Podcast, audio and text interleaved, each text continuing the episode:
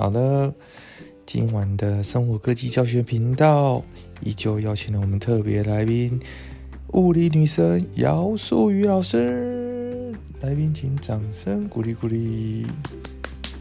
Hello，虽然我们这个节目呢有几天呢空窗期，但今晚节目的内容依旧令人期待哦。我们今天晚上想要讨论一下，为什么人会好奇，为什么人会对事情探究呢？一零八课纲里面讲到，探究与实作的课程在自然科领域呢，要将物理、化学、生物、地球科学四科并在一起耶，这根本是一个非同小可的大事。因为老师今天晚上呢，看了他们由翰林出版社推出的探究实作的一些范例教案，看完了之后，本人是教生活科技的，马上就不想上学了。这个书商推出的这些案例啊，我觉得实在是太无聊了。人本来就会好奇，人本来就会探究啊，那怎么被老师一教，反而就开始没有想要好好奇，没有想要探究了呢？那到底是学生的问题，还是老师的问题呢？有时候我都搞不懂，因为我从来都没有用过课本上课，每一次都在感觉学生到底需要什么。只是说这这几年呢、时代科技实在太快了，然后又有众家纷纭的这种教学策略啊，什么学思达啦、翻转教育啦，哈，一人一套啊，哦，然后有时候我也觉得困惑啊。虽然我们在这个教育的领域里面十几年了，可是有时候想说啊，那人家都说那么好，拿来试一试啊。结果一试啊，自己就受伤了，因为别人好，自己不见得好。人家的教学策略能用，你不见得用得出来啊。所以你要搞清楚啊，这个教育啊，其实是一个朴实无华的，不是那么呃，看到那些人家这样子哈、吆喝着哈、然后就一直吹捧着某些呃一些特殊的教学策略，那只有那些学生可能才适用的啊。好，我们回来，我们探究实作，我们特别来宾哦，已经快要睡着了哦。请问一下，阿树老师，阿树老师，他睡着了。哎呦，我们第一次发生那个特别来宾睡着了。那这个节目要怎么讲下去呢？嗯，他现在被我逗醒了。想请问一下阿树老师，有你觉得为什么人要探究，人会好奇呢？人生在这个世界上，本来就是拥有了好奇心，然后去探索这个世界的一切事情呢。那你可不可以从你物理科的角度举个例子呢？嗯，举个例子吗？对呀、对这个生活的好奇心，对，相信大家一定都有看过魔术表演吧？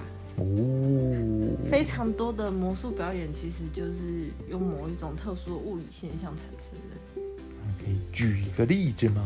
举个例子嘛，最近很很红的一个魔术就是有人拿了一个透明片，然后呢，他就发现呃放在透明片后面的物体会不见，就说呃我在其实那个透明片它的效果就是跟放大镜很像，那我们知道放大镜它一定要在某一个距离之内它才会有放大的效果嘛。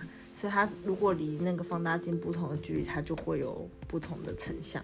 那就是利用这一点，这一点物理特性，然后它就做出了一个隐形消失的效果。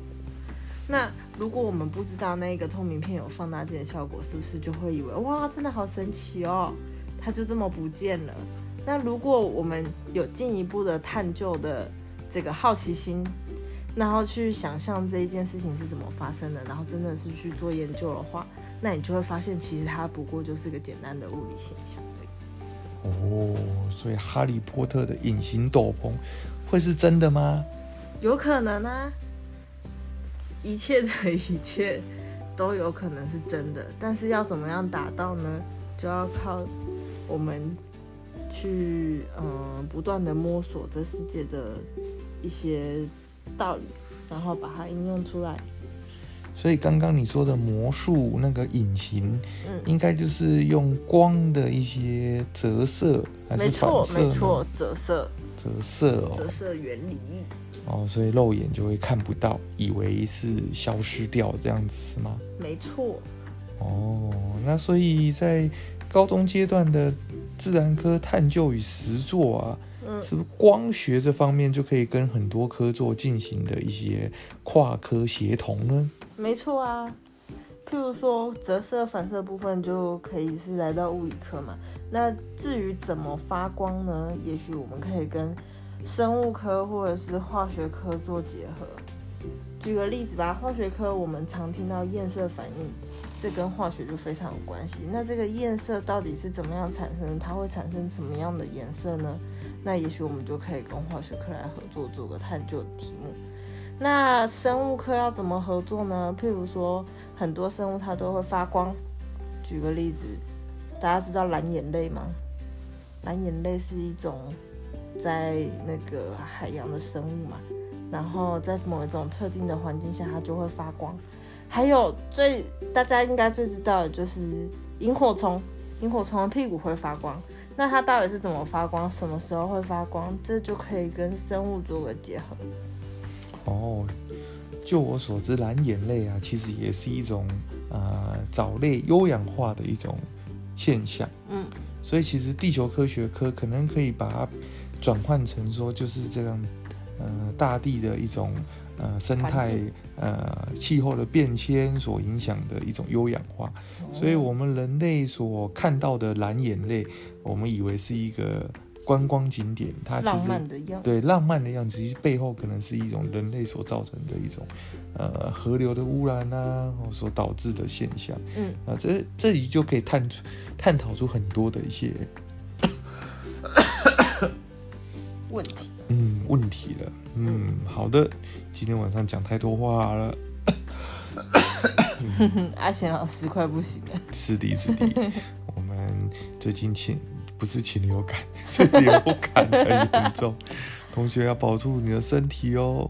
那如果你有兴趣的话，请记得订阅我们的频道啊，要按小叮当分享哦是。小铃铛。好，那明天再见喽，晚安。